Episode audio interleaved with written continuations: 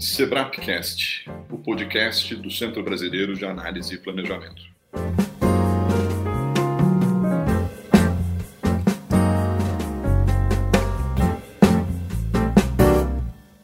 Olá, eu sou a Rita Palmeira, eu sou editora da Novos Estudos, a revista do SEBRAP, revista que completa 40 anos de existência em dezembro de 2021, é, e é em torno disso este episódio do SEBRAPcast, uh, que reúne a Raquel Meneghello, o Luiz Augusto Campos e o Benoit Deletoile, para falar dos desafios de fazer uma revista de humanidades uh, nos dias de hoje. Por enquanto, eu queria agradecer muitíssimo a vocês pelo pronto, entusiasmado aceite para participar dessa mesa.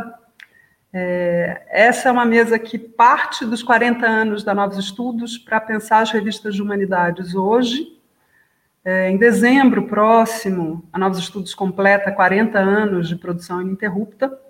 Isso não é pouco e isso não foi feito sem muito esforço, ah, sem muitos esforços, né, do SEBRAP, da direção, dos pesquisadores, dos funcionários, do conselho editorial da revista, dos editores que me precederam e assistentes editoriais, editores assistentes, e também dos assinantes, né, que por muito tempo foram a principal uh, receita da revista.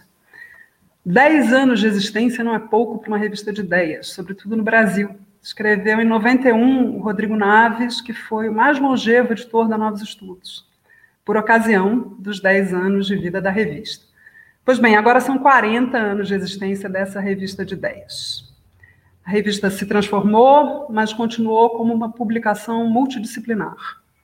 Além disso, se é e sempre foi também um periódico que recebe as pesquisas da casa, se manteve também voltado para fora dela um esforço que remonta às próprias origens do SEBRAP, ao mesmo tempo que aponta para caminhos da produção de humanidades no Brasil, a desejada exogamia acadêmica. Esse é talvez o nosso melhor desafio, né, nessa mesa em que a gente fala dos desafios. É, quando tantas publicações descontinuaram sua versão impressa, Novos Estudos conseguiu mantê-la. Isso se deve ao apoio inestimável da Fundação Carlos Chagas, a que agradeço hoje de público funcionamento de uma revista acadêmica é muito mais do que a publicação de seus números, uh, e a falta de verbas compromete gravemente a continuidade, mesmo que online, de muitas revistas do país. Esse é um dos principais e mais urgentes debates para os editores de revistas acadêmicas no Brasil, e mesmo para a comunidade acadêmica como um todo, neste 2021. A Novos Estudos mudou muito ao longo dos anos, assim como mudou o país e mudaram as universidades e o modo de comunicar a pesquisa ali feita. Com perdão da constatação um pouco acaciana, é preciso dizer que a internet abreviou distâncias e que isso mudou a feição das revistas. Hoje privilegia-se a publicação de textos inéditos em detrimento das traduções, e a Novos Estudos tem, entre suas inúmeras contribuições, a de ter vertido para o português artigos seminais produzidos em outras línguas, e com isso ter contribuído para a difusão de correntes as mais diversas por aqui. Além disso, hoje os periódicos são premidos a se internacionalizar, uh, em que se destaque a preferência para a publicação de artigos em língua inglesa, o que, se por um lado nos insere, uh, ao mesmo tempo exclui, por razões óbvias, uma ampla leva de leitores, sobretudo estudantes de graduação das universidades brasileiras. Talvez a pergunta mais importante neste 10 de setembro de 2021 seja: qual o futuro de uma revista de humanidades num contexto em que as universidades e centros de pesquisa são postos em descrédito? As agências de financiamento não financiam, para não falar de um ambiente de ameaça à democracia. Esse é certamente o maior desafio e o mais difícil 40 anos depois. Como seguir? Fundado em 69, o SEBRAP completou 50 anos em maio de 2019. O seminário, organizado para celebrar a ocasião, girava em torno de uma discussão sobre a democracia e de como seria um governo Bolsonaro. Hoje, o governo Bolsonaro é o seria ficou para trás, ainda que sigamos sem saber exatamente o que será. E é, portanto, num cenário de incerteza profunda que a Novos Estudos completa seus 40 anos. No primeiro número da revista, em trecho que fazia às vezes de um curto editorial, Roberto Schwartz cunhou a frase que lida hoje, ela deixa entrever uma certa esperança que existia naquele início dos anos 80 e que hoje, parece-me, nos escapa. A frase era esta: é, a situação é péssima, excelente para fazer uma revista. E o nosso desafio talvez seja justamente o de resgatar essa aposta futura, não num otimismo tolo e ingênuo, isso sempre passou ao largo do SEBRAP da revista, mas pela ousadia que nunca faltou a este centro, a esta revista, de buscar novos formatos que não ingessem a produção acadêmica, sem deixar de cuidar do rigor intelectual e da necessária participação no debate público. Por fim, e, e vou logo parando e passando a palavra aos nossos convidados. Por fim, uma nota ilustrativa que tenta esconder a homenagem. Observando a produção do José Arthur Janotti na Novos Estudos, nós temos publicado, em homenagem a ele, trechos de seus muitos textos publicados na revista. Janotti foi um dos fundadores do SEBRAP, seu presidente em duas ocasiões, além de membro do conselho editorial da Novos Estudos. É possível, de algum jeito, reconstruir esse desenho da revista vai-se com a mesma seriedade, rigor e ímpeto dos textos políticos às discussões filosóficas. E entre um e outro, um amplo leque de assuntos e formatos, sem medo da controvérsia. É essa a ideia que anima a revista. Passo, então, a apresentação dos convidados, em seguida dou, enfim, a palavra a eles. Começo pelo Luiz, Luiz Augusto Campos é professor de Sociologia e de Ciência Política do IESP, o Instituto de Estudos Sociais e Políticos da UERJ, onde coordena o Grupo de Estudos Multidisciplinares da Ação Afirmativa e o Observatório das Ciências Sociais. Ele é autor de Em Busca do Público, A Controvérsia das Cotas na Imprensa e coautor de Raça e Eleições no Brasil, entre outros. Luiz Augusto é editor-chefe da Dados, e se hoje celebramos os 40 anos da Novos Estudos, é preciso que se diga e que se sublinhe que a Dados tem 55. E ao longo desse período manteve-se como uma referência na área de ciências sociais. Recentemente, o Luiz foi eleito, junto a Bernardo de Holanda, representante dos editores da área de humanidades no Comitê Consultivo do Cielo. Eles sucedem a Raquel e também a Yara Belelli nessa função. Sem dúvida, uh, e Raquel também poderá falar disso, um enorme desafio neste momento, assumir esse posto. A Raquel Meneghello é professora titular de Ciência Política da Unicamp, universidade onde ela é atualmente também pró-reitora de pós-graduação. Pesquisadora do CNPq, coordenadora dos projetos Comparative Study of Electoral Systems, Brasil, e do temático da FAPESP, Qualidade da Democracia, Representação Política e Sistemas de Integridade, a Raquel é ainda editora da Opinião Pública, periódico que há 28 anos é publicado pelo CESOP, Centro de Estudos de Opinião Pública da Unicamp. É autora de Partidos e Governos no Brasil Contemporâneo, 85-97, e coorganizadora de Política em São Paulo, uma análise da dinâmica político-partidária do Estado, entre outros livros. Como eu mencionei quando apresentei Luiz Augusto, a Raquel foi representante dos editores de Ciências Humanas no Comitê Consultivo do Cielo no biênio 2019-2021.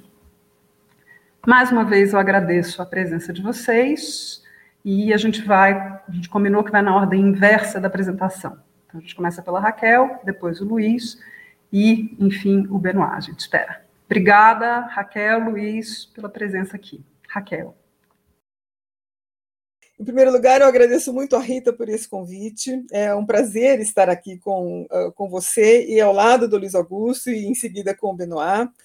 Essa é uma celebração importante. Eu me senti privilegiada com esse convite, porque é, a Rita já mencionou, não é fácil fazer 40 anos, é mais difícil ainda ter 55, e nesse, nesse campo, a opinião pública é uma moça adulta, com 28 que eu comentei com meus colegas, envelhece rápido fazendo revista, porque o trabalho não é pequeno. Eu me considerei privilegiada por este convite, porque, de fato, não é fácil ter é, um aniversário com, essa, com esse volume de vida é, realizado em revistas é, científicas.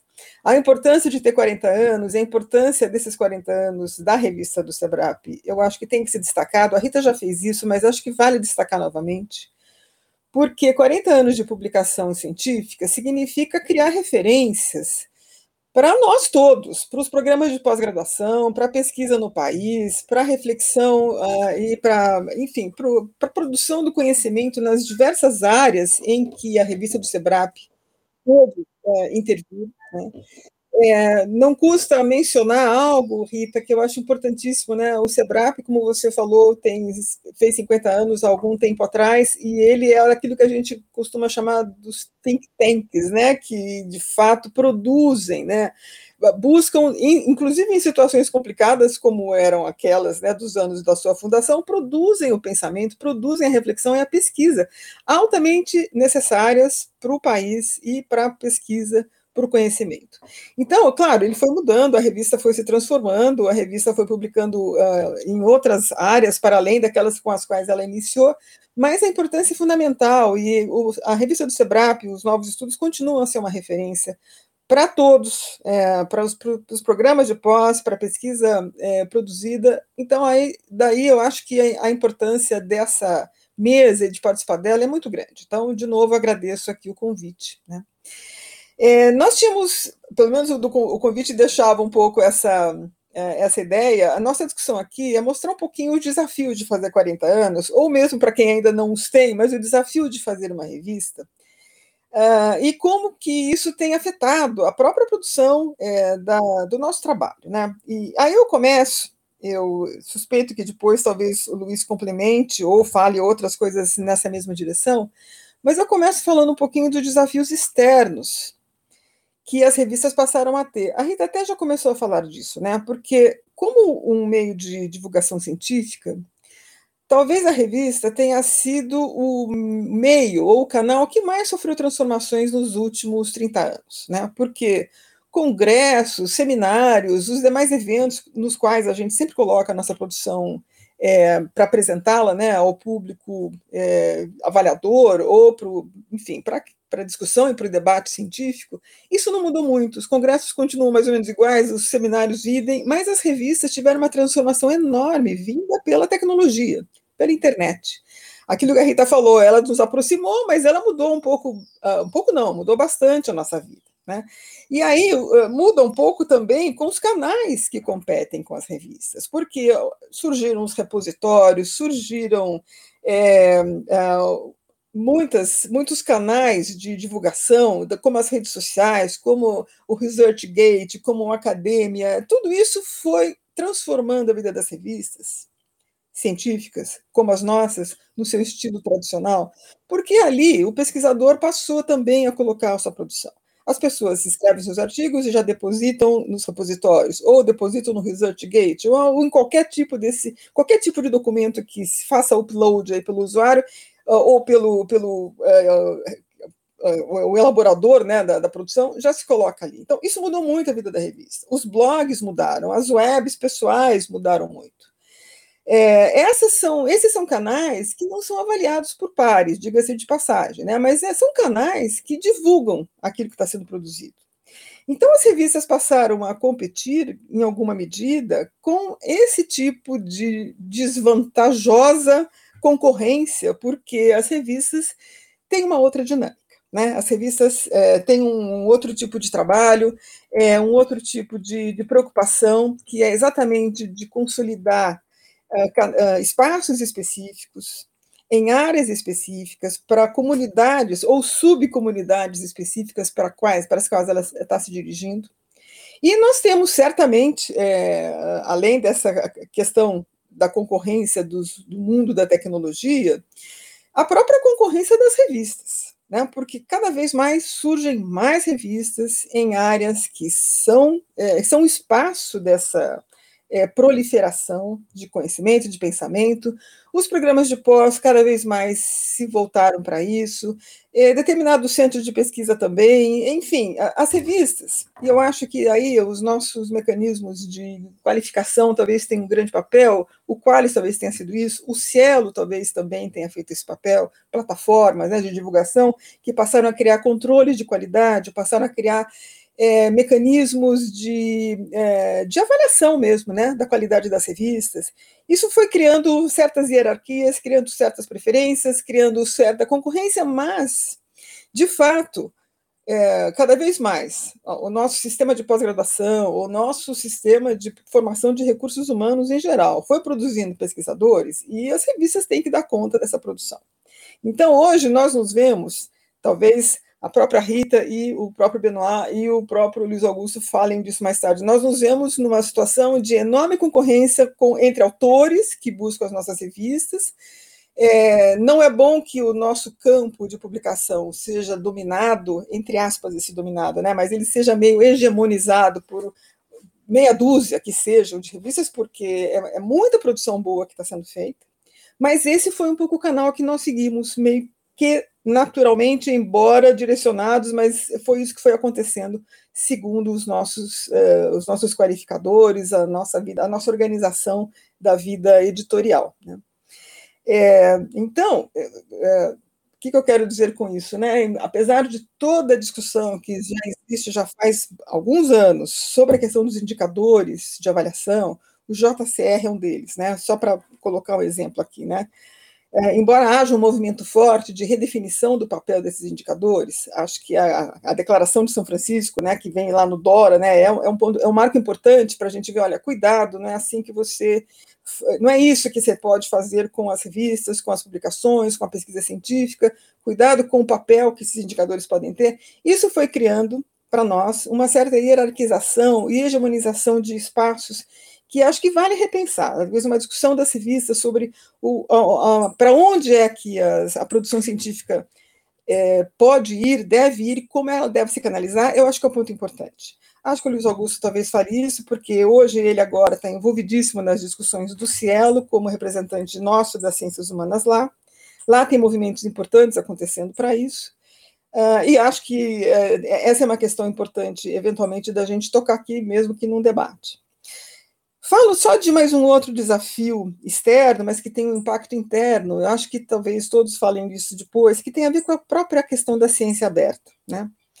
É, não vamos fazer uma discussão especificamente sobre isso, mas a discussão da ciência aberta, a importância da ciência aberta, a qual eu certamente apoio, acho que todos apoiam, né? abrir a ciência para conhecimento significa ter os dados abertos nos repositórios das revistas, significa ter a aceitação dos artigos em repositórios de pré-print antes da própria publicação na revista, significa mudar a, a dinâmica da avaliação, porque a avaliação cega por pares também está sendo colocada um pouco na berlinda se ela deve continuar ou não. Talvez esse seja o ponto que menos tem adesão da nossa área, porque isso é o, o desafio para nós aí está o quê? Não está em nos convencer de que a ciência deve ser aberta, está em convencer a comunidade de que a avaliação da ciência deve ser aberta. Né? E eu acho muito difícil que a nossa comunidade siga nessa, nesse caminho. Né? As nossas revistas de ciências sociais em específico, talvez isso não ocorra em outras áreas tanto, mas nas ciências sociais ocorre, elas têm um perfil muito nacional, de interesse nacional, de temas nacionais. Então a, comunidade ela um pouco se fecha, né? Para se fecha não, ela, ela, é, ela tem um círculo, né? Capaz de fazer essa avaliação daquilo que é produzido. Eu não sei se a comunidade entende que isso também, talvez também pudesse ser aberto, né? No Open Peer Review, que de fato aconteça. Esse talvez seja um ponto importante da, da discussão para nós aqui. E tem um desafio que é completo, esse eu acho que é o maior de todos, né? Que é o do não reconhecimento do que significa editar uma revista ou do que significa avaliar artigos. Infelizmente, é, talvez isso não seja tão forte em outros lugares, não seja tão forte em outros países, mas no caso das ciências humanas, no caso brasileiro, o desreconhecimento do papel do editor, do trabalho que ele tem, do que significa editar uma revista, do que significa cuidar da redação da revista, do que significa escolher avaliadores, porque avaliadores têm que ser selecionados adequados para determinados artigos. O que significa esse esforço da seleção, da adequação e do próprio avaliador, do esforço de fazer um excelente ou um razoável, uma razoável avaliação daquilo que foi colocado a ele para ser é, é, medido, dimensionado, é, qualificado, né, para entrar numa revista que tem um perfil bastante é, delimitado, esse é um, é, um, é um ponto e é um desafio que eu acho difícil de transpor, porque essa é uma é, é um desreconhecimento claro para nós. Eu acho que os editores todos concordam com isso. É, é um desafio que não é reconhecido pelas agências, que não é reconhecido como trabalho, que talvez devêssemos é, discutir mais sobre isso. Enfim, eu coloco aqui como alguém que, aos 28 anos de, de, de, editoria, já sofro isso. Imagina as revistas que têm 40, imagina as revistas que têm 55, né? Tem uma história ali de, de, de desse reconhecimento e de sucesso. Vejam só, né? as coisas não são, é, elas não andam de mão dadas, né? O reconhecimento não anda de mão dada com o insucesso, mas é, é importante chamar atenção para isso. Agora, é, só para finalizar, né? Uma é, uma observação aqui. O nosso maior desafio hoje é como dar conta de sobreviver como revista de ciências humanas. A questão do financiamento, as políticas de ciência e tecnologia, as que tem hoje, eu acho que nem preciso me alongar muito aqui, né? Elas são todas avessas a qualquer produção da ciência, a qualquer estímulo à manutenção das estruturas que conseguimos construir em décadas de trabalho, né? Os financiamentos são pequenos, às vezes eles não existem, por vezes, muitas, eles não existem. Uh, existe agora a ideia das áreas estratégicas, e convencer que as ciências sociais são estratégicas parece uma uma missão intransponível quando ninguém quer escutar, né? quando você não tem o receptor de, de uma mensagem dessa. Existem as maneiras, as próprias plataformas estão sofrendo com isso, eu acho que o Luiz Augusto talvez fale sobre isso por conta do seu envolvimento com o Cielo atual, a ideia das revistas cobrarem é, taxas, de cobrarem, é, é, enfim, pela publicação, isso é algo que para ciências humanas, no caso brasileiro, nunca foram uma questão, né? nunca se colocou, da maneira como vem se colocando, eu acho isso um risco, eu acho isso um problema, mas, de fato, a sobrevivência talvez seja um dos nossos maiores desafios, porque cada vez mais nós temos observado que são as revistas que têm estruturas institucionais fortes por trás, as universidades, os centros de pesquisa, tal, que conseguem dar conta das décadas de trabalho. Não deveria ser assim, né? Não deveria ter ser esse o ponto. É óbvio que ter uma estrutura por trás institucional de infraestrutura, inclusive, isso é muito bom, né? mas não deveria ser esse o ponto da seleção, né? porque eu acho que está ocorrendo um processo de seletividade, né? de uma seleção meio que provocada, natural provocada, né, das revistas que têm menos recursos, que não têm condições estruturais e que produzem coisas muito boas, né? A gente está neste momento da nossa é, da nossa vida editorial no país. Já estivemos em outros momentos, mas esse parece algo grave, porque não há política de ciência e tecnologia que nos apoie neste momento. E esperamos que isso não aconteça nunca mais, mas hoje está acontecendo. É, e isso é, é, às vezes, nós já temos notícias de revistas que estão fechando, nós já temos notícias de revistas que não estão sobrevivendo, revistas boas, qualificadas, que fazem parte das plataformas que são qualificadas. Então, é, esse eu acho que é um dos maiores desafios que talvez nós, editores de revista, devêssemos nos centrar e discutir. É, essa é uma discussão que não estraga a festa dos novos estudos SEBRAP, pelo contrário, mostra a importância que significa ter aqui 40 anos nesse, nesse contexto. E, enfim, eu, eu termino aqui. Eu acho que a gente tem muita coisa para debater lá na frente, mas de novo, eu agradeço a Rita por este convite, agradeço a todos pela atenção e continuamos no debate. Muito obrigada. Raquel, muito obrigada. É, enfim, ótimo, anotei muitas coisas aqui para a gente conversar daqui a pouco. Excelente sua fala. Mas eu passo então a palavra ao Luiz Augusto para que, que a gente continue. Bom, obrigado, Rita. É, queria, como a Raquel, dizer que é um enorme prazer ter aceitado esse convite.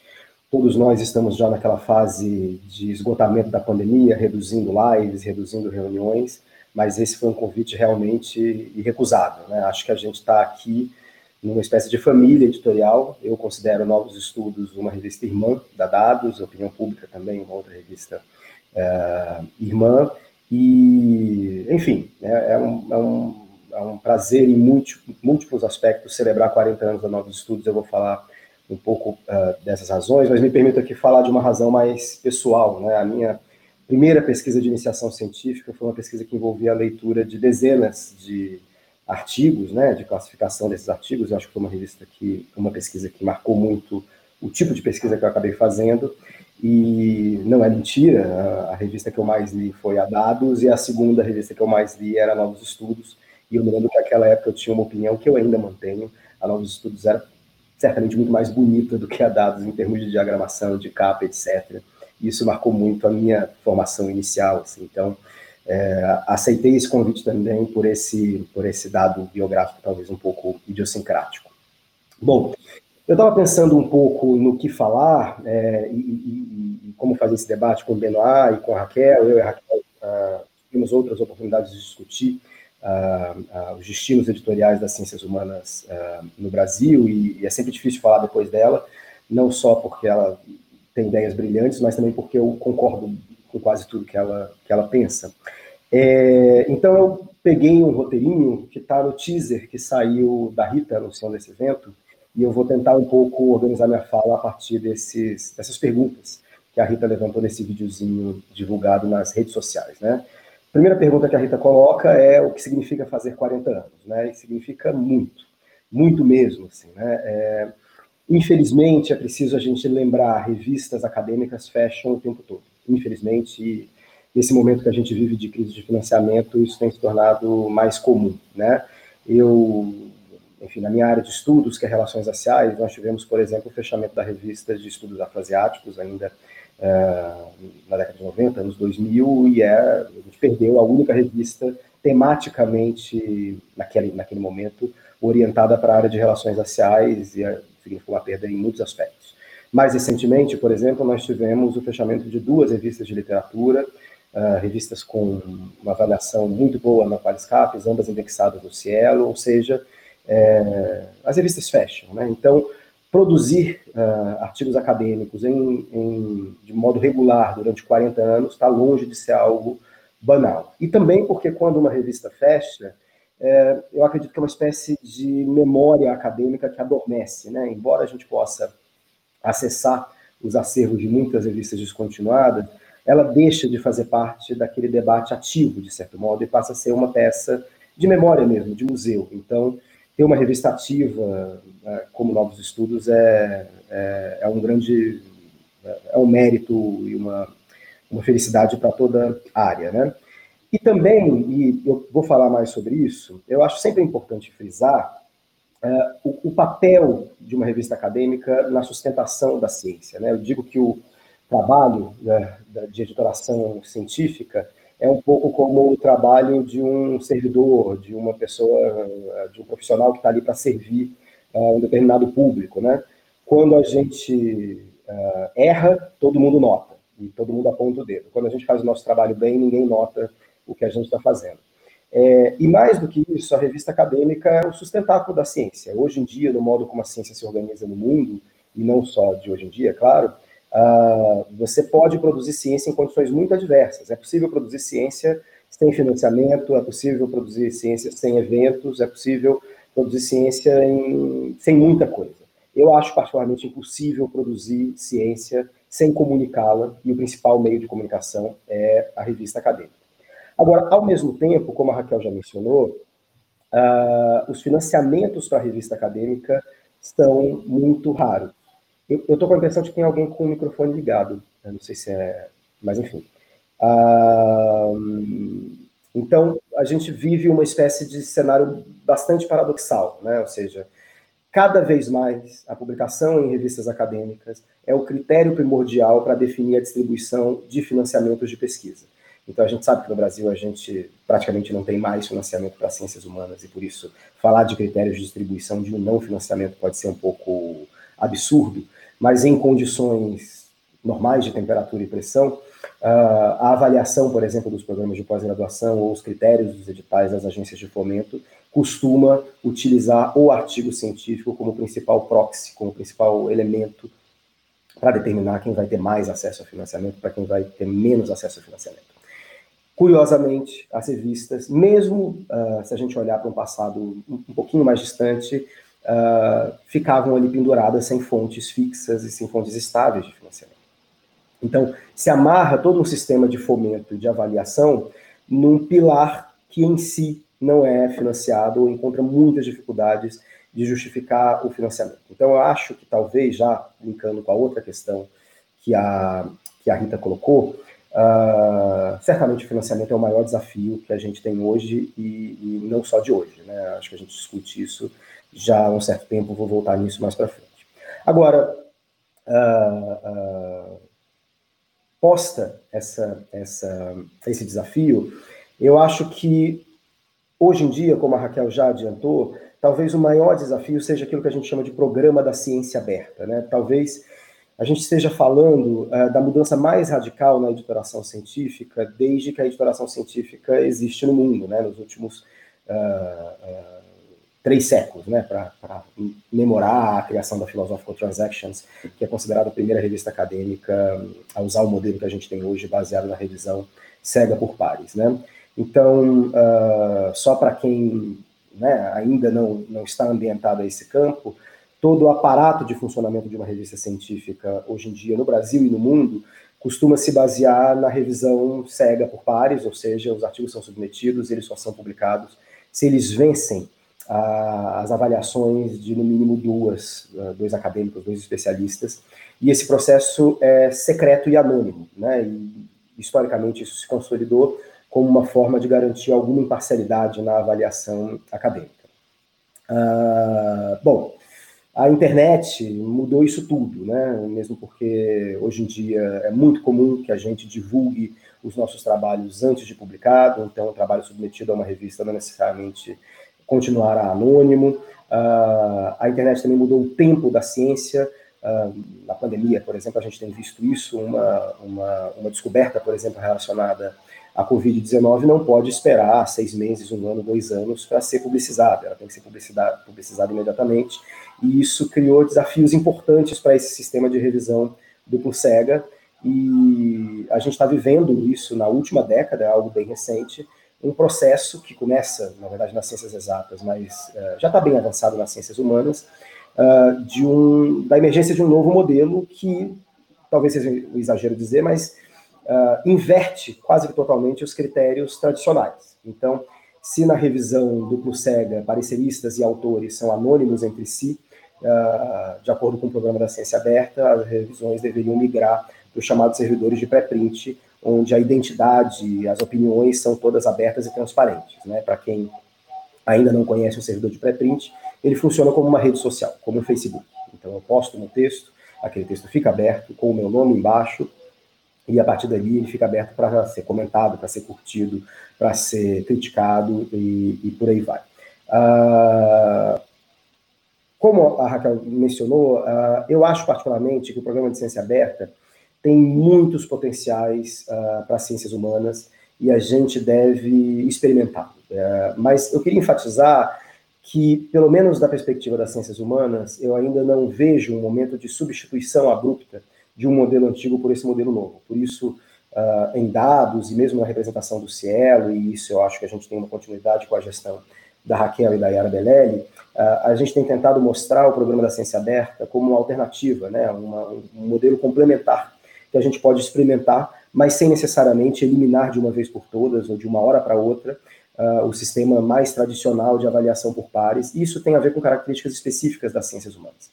Uh, por exemplo, as ciências humanas, isso é um dado bibliométrico que é repetido em vários artigos sobre a área, mas tradicionalmente as ciências humanas têm as maiores taxas de recusa de artigo. Então, uh, numa ciência como a física, por exemplo, um artigo que chega a ser submetido a uma revista já é um artigo que tem um formato mais apropriado à revista. Então, na física, por exemplo, as taxas de recusa oscilam entre 20% e 30%. Nas ciências humanas, as taxas de recusa de artigo uh, beiram os 80%, mais de 70%, certamente. Então, isso cria uma insegurança evidente em nós, cientistas humanos, de pegarmos um texto e colocarmos ele uh, totalmente público antes de passar de alguma, por alguma avaliação uh, por pares. Uh, de todo modo, eu acho que é, é, preciso tentar, é preciso experimentar e saber como é que isso vai, vai funcionar.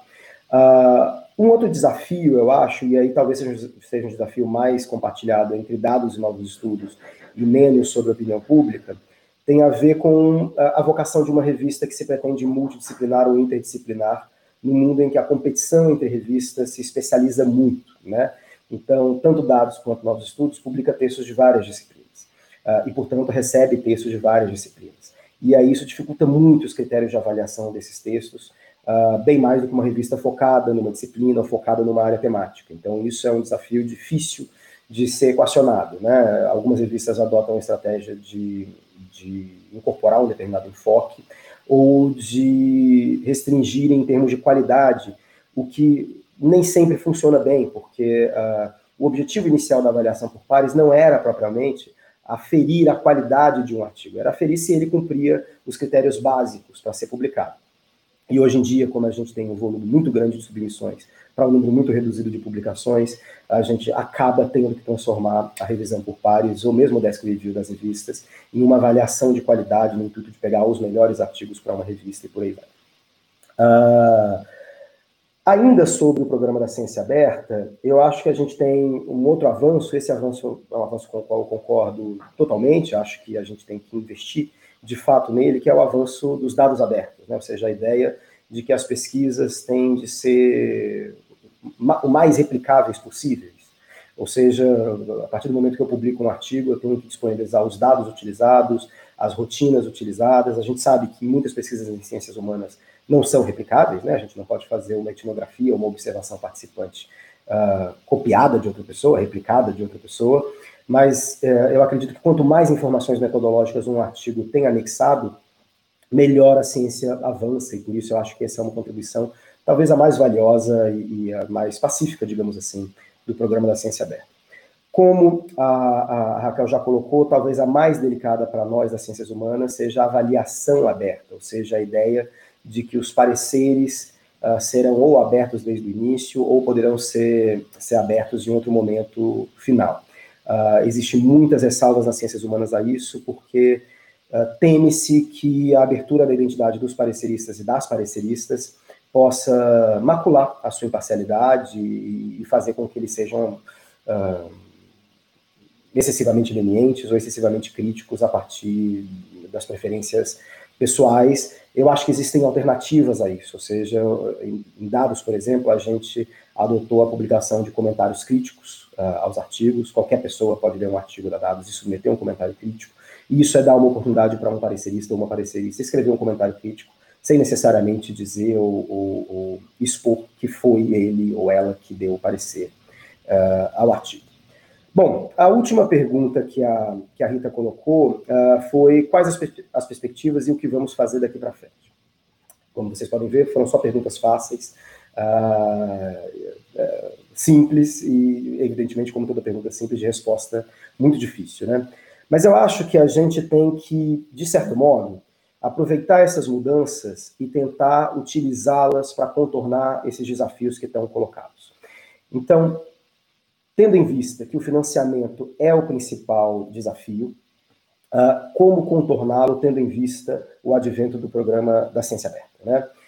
Eu particularmente acho que, uh, bom, uh, o programa da ciência aberta não emerge no mundo gratuitamente. Né? Tradicionalmente, no mundo, sobretudo fora do Brasil, as revistas são financiadas pelos leitores, ou eram financiadas pelos leitores, e por leitores, a gente está falando de assinaturas, tanto de leitores individuais, mas sobretudo de grandes bibliotecas, sobretudo na Europa e nos Estados Unidos. A internet facilitou muito a circulação dos PDFs dos artigos. Então, a, base de pagamento, digamos assim, ou o produto vendido pelas revistas, ficou quase que naturalmente aberto. Nesse aspecto, a América Latina, eu acho que o Cielo foi uma iniciativa muito importante nisso, trouxe também para o mundo o Open Access, né, o acesso aberto, como uma proposta específica que fez com que a América Latina entrasse uh, no radar dos grandes publishers, das grandes editorias internacionais. Uh, a resposta que o mundo vem dando a isso é reduzir, digamos assim, uh, a cobrança dos artigos, aderir ao acesso aberto, como a América Latina já faz há muito tempo, mas migrar esses custos para os APCs, para as taxas cobradas dos autores. Então, os pesquisadores não só vão ter que submeter os seus artigos às revistas e lidar com as avaliações, muitas vezes negativas, que eles recebem, mas terão que pagar por isso. Algumas revistas cobram valores bastante substantivos. Uh, existem muitas pressões para que as revistas brasileiras uh, adotem esse modelo. Eu acho que ele tem limitações bem importantes no Brasil. A primeira delas é que o nosso sistema uh, de ciência é mormente público, um sistema que encontra muitas dificuldades em, em financiamentos ou em financiar, por exemplo, revistas. Né? Então, uh, são poucas as agências de fomento que permitem que você pegue um recurso recebido e invista na publicação de artigos, por exemplo. Então, em tese, se isso, se esse modelo se espraiar, a gente vai ter que tirar, os cientistas vão ter que tirar dinheiro do próprio bolso para isso e muitas vezes ter que lidar com um artigo uh, uh, recusado. Eu sou um defensor, acho que todos nós somos do financiamento público, mas a gente também tem que lidar com o fato de que o financiamento público às revistas vai muito mal, está bem próximo de zero, uh, e não é de hoje que ele está. Então, eu acho que a gente tem que pensar numa saída emergencial, talvez de curto, talvez de médio prazo, que seja um financiamento via fundos com recursos privados. A gente tem avançado nessa discussão no Cielo, não é uma discussão fácil, que vai ser resolvida no curto prazo, mas eu acho que a gente tem que tornar a revista uh, algo palatável para quem uh, hoje em dia quer financiar a ciência, independente de ser um órgão público ou um órgão privado. E para isso, a gente tem que investir em divulgação científica. Eu acho que a revista é um locus privilegiado para isso, né? Uh, tornar a revista algo mais palatável para o grande público não é vulgarizar e desvirtuar a ciência, mas é mostrar o papel efetivo que a revista tem uh, na comunicação e na divulgação científica. Né? Então, se eu tivesse que dizer quais são as perspectivas uh, para o futuro e o que, que a gente tem que fazer daqui para frente, eu diria que o principal caminho de investimento é esse de tentar utilizar a ciência aberta para remodelar o modo como as revistas são vistas e talvez aí atrair outros mecanismos de financiamento. Mas são desafios muito difíceis e eu tenho certeza que novos estudos vai ajudar muito a gente a, a, a pensar saídas no bojo desse, desse plano geral. É isso, obrigado. Obrigada, Luiz. Ótimo sua fala. Enfim, né, recentemente discutei na, naquela reunião cheíssima de editores da, da área de humanas e, enfim, tinha ouvido você falar um pouco dessa ideia, mas foi, é, foi ótimo ouvi-lo novamente. A gente vai ter a chance de conversar daqui a pouco. É, queria apresentar o Benoit. Eu reitero o meu agradecimento. Uh, é, a sua participação aqui para a gente é muito importante, porque é um, um olhar de fora, mas que conhece esse, esse dentro, né? Porque você tem uma relação muito estreita com o Brasil e ao mesmo tempo que você passou por revistas muito prestigiosas da Europa. Então eu faço a apresentação e passo a palavra a você. Benoit Deletoile é professor de antropologia no Departamento de Ciências Sociais da École Normale Supérieure, na França, e pesquisador sênior do CNRS, que é o Centro Nacional de Pesquisa Científica da França. É autor de Le Goût des Autres, de l'Exposition coloniale aux Arts Premiers e co-organizador de ocupações de terras e transformações sociais. Benoit tem várias passagens pelo Brasil, fazendo campo como professor pesquisador visitante no programa de pós-graduação em Antropologia Social do Museu Nacional. Uh, foi membro do conselho editorial de prestigiosas revistas europeias, como a Social Anthropology, Anthropologie Sociale, Genèse e a Revue d'Histoire des Sciences Humaines. Uh, Benoit, muito obrigada é, pela presença, pela participação de tão longe. Que bom que pelo menos isso a gente tem, que a live, que a possibilidade de uma mesa online abrevie essa, essa distância. Bom, uh, muito obrigado, Rita, pela apresentação generosa. Estou muito grato pelo, pelo convite participar dessa, dessa conversa com vocês, que acho que é um tema muito importante, a questão das revistas ciências humanas. Uh, e Uh, uh, começando por parabenizar né, uh, o, o SEBRAP e a revista Novos Estudos pelos 40 anos. não podemos soprar as velas assim, fisicamente, mas é como assim, um modo assim, interessante e talvez assim, adequado de soprar velas e de comemorar juntos, eh, justamente discutindo intelectualmente sobre o que é publicar uma revista, que é sempre um momento da comemoração, mas também um momento de uh, interrogação, de questionamento sobre uh, essa atividade. Eu pensei que talvez eu, eu, eu, poderia um pouco trazer um pouco de uma experiência um pouco diferente que da, da partir da, da, da França, uh, como a Rita mencionou, eu fiz parte assim, de um conselho editorial da Social Anthropology, Antropologia Social, mas que na verdade era mais enquanto membro uh, da Uh, do Comitê Executivo da Associação Europeia de Antropologias Sociais, que é a revista era ligada a essa associação, que é um tipo de revista que existe assim, ligada a associações. Uh, eu também fiz parte da revista do, do comitê de redação, ou seja, comitê editorial propriamente trabalhando da Revista História des Sciences Humaines, vou falar um pouco sobre isso uh, daqui a pouco, e do comitê uh, de redação, o comitê editorial da Genese, uh, Genese Ciências Sociais e História, que é uma revista que foi criada em 1991, uh, que também é uma revista uh, pluridisciplinar nas ciências sociais, com ênfase na sociologia, ciência política, antropologia e, uh, e história. Um, mas acho que é importante assim, uh, mencionar que há, tem dois tipos, dois polos de organização de revista para o trabalho editorial, ou seja, o, o, o, modelo mais comum pelo mundo agora é o modelo uh, de uh, editor e avaliadores, onde tem um editor uh, o que manda, assim, o, seria na França redacteur en chef, que uh, vai não apenas dirigir a, a, a, a, revista, mas manda para avaliadores externos, uh, que escolhe, recebe as avaliações e a partir das avaliações toma uma decisão, remanda para os autores. Então ele é uma espécie de gatekeeper, de, de pivô que vai organizar o trabalho da revista. Tem um outro segundo modelo que o do comitê de redação efetivo, ou seja, as pessoas não são apenas nomes assim uh, numa uh, num, num, num, na, na, na, na, revista, como no caso da Chantropologie, uh, que, mas tem o trabalho de editorial é feito em modo coletivo uh, através de reuniões mensais, e no caso da, da como foi o caso da revista de Sciences Humaines, a maioria das avaliações é sendo feita dentro do comitê de redação, uh, que tem assim, uma, um, mais umas 20, 25 pessoas uh, ativas que vão se dividir, cada, cada, cada artigo sendo lido por três uh, membros do comitê, e apenas no caso de por exemplo, se tem uh, áreas de especialização, não sei, um, um, sobre a China e não tem ninguém dentro do comitê que é especialista da China, você vai mandar para um parecer externo para ter uma visão uh, de, do especialista. O que e depois as decisões são tomadas assim no próprio comitê com discussões sobre os artigos, uh, o que dá assim uma coisa muito dinâmica, também muito consumidora em termos de, de tempo. Por isso que o, o meu tempo assim é realmente efetivo nessa revista Genese foi de 2009 a 2016 porque uh, depois, enfim, eu, eu, me afastei um pouco, passando para o curso editorial, que tem mais uma posição de supervisão.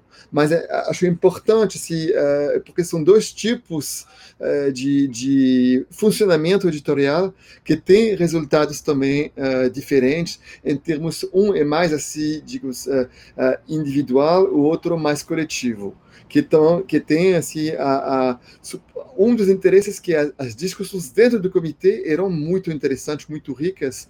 Às vezes, eu tive a impressão que a, a, a discussão podia ficar mais interessante dentro do comitê que para certos artigos, mesmo de pouca qualidade, e a gente acabava recusando um artigo ou pedindo modificações importantes, mas a discussão em termos uh, uh, foi realmente um, um, lugar de formação e de reflexão científica dentro da, da uh, revista. falando sobre assim, os, os desafios, tem uma série de desafios que, que podem ser assim mencionados. Uh, um deles que seria a multiplicação das revistas. Uma coisa que me chamou a atenção no, no Brasil uh, é que parece que tem um incentivo da parte das agências para que cada uh, programa de pós-graduação tenha, publique sua própria revista, geralmente online. O que faz com que você tenha uma multiplicação de, de sítios e oportunidades para, para, para publicar, tanto para uh, estudantes como para assim, uh, uh, professores estabelecidos, e muitas vezes tem orientandos, orientandas que vêm me procurar, ah, não, eu recebi um, uma, por ter participado de alguma, alguma mesa, algum grupo de trabalho, e ah, fui chamada para publicar um artigo em tal revista, que é a revista de um programa de pós-graduação, certamente assim, muito valioso, mas que pode não que não tem uma revista que eu mesmo não conhecia e que pode ser uma coisa um pouco assim uh, mais que, que, não ocupa uma posição central de visibilidade. Então acho que tem, tem um pouco e também você não sabe sinceramente qual é o tipo uh, de uh, trabalho, de seriedade com que o trabalho editorial está sendo feito, como uh, você pode saber que é feito em revistas como uh, uh, Novos Estudos ou Dados assim, ou outros outras do mesmo, do mesmo porte. Então acho que um pouco essa essa multiplicação de lugares onde as pessoas podem publicar cria uma certa uma certa confusão porque você nem pode ler assim todas as revistas nem pode saber exatamente a qualidade e também tem um risco de dispersão muito grande. Por um lado muito bom porque permite mais trabalhos publicados, mas também cria um volume uh, uh, de, de, trabalhos uh, muito grande. Uma outra questão é a questão da, da língua, que se coloca talvez mais para revistas na, na França, mas imagino também no, no, Brasil. Uma das exigências da Genèse sempre foi de ter publicar artigos originais, ou seja, artigos originais não só em francês, mas também outras línguas, incluindo uh, o, o, o, inglês ou o português, o que cria essa, essa exigência que fez com que uh, uh, fomos um, enfim, a, gente negou artigos importantes porque já tinham sido publicados ou a gente acha que era uma espécie de de plagiado, porque uma parte do artigo tinha sido publicada já em outra língua, eh, é uma coisa que também eh, fica mais difícil para você convencer eh, autores estrangeiros para publicar, um, para, para o risco de perder, entre aspas, um artigo se ele for publicado em francês, porque depois também ele, pela mesma razão, uh, não poderia ser aceito como original ou no Brasil ou uh, um, num, num, num, jornal de língua uh, inglesa.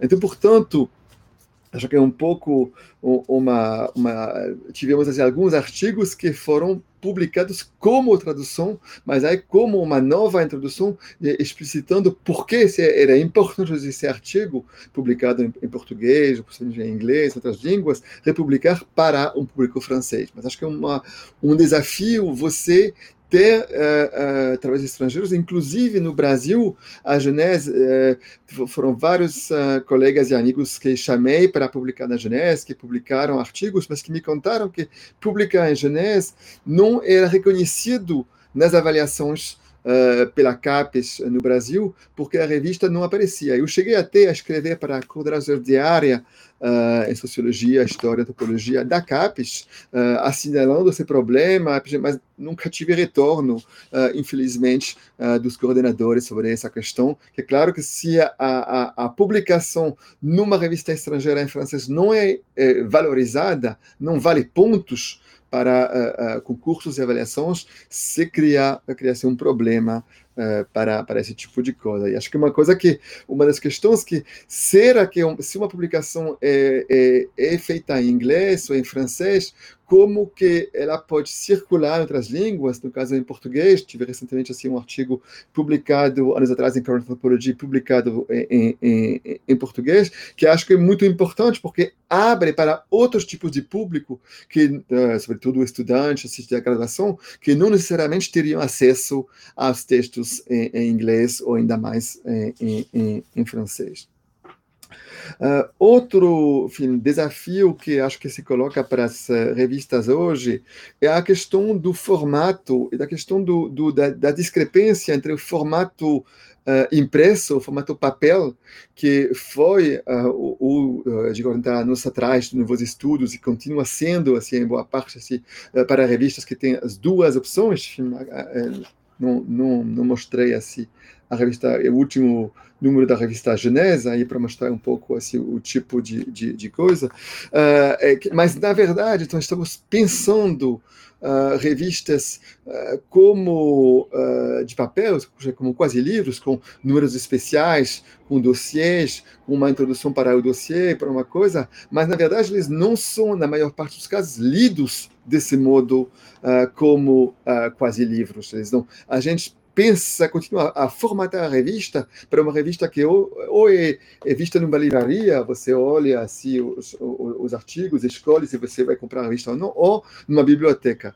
Mas, na verdade, imagino que hoje a maior parte dos leitores vão ler através uh, de acessos eletrônicos, através do Cielo, através dos revisores eletrônicos, e vão pegar, assim, por exemplo, vão, vão buscar através de palavras-chave um artigo e não, e não vão, e vão tirar o artigo do contexto no qual ele foi publicado, do número especial para qual ele foi pensado.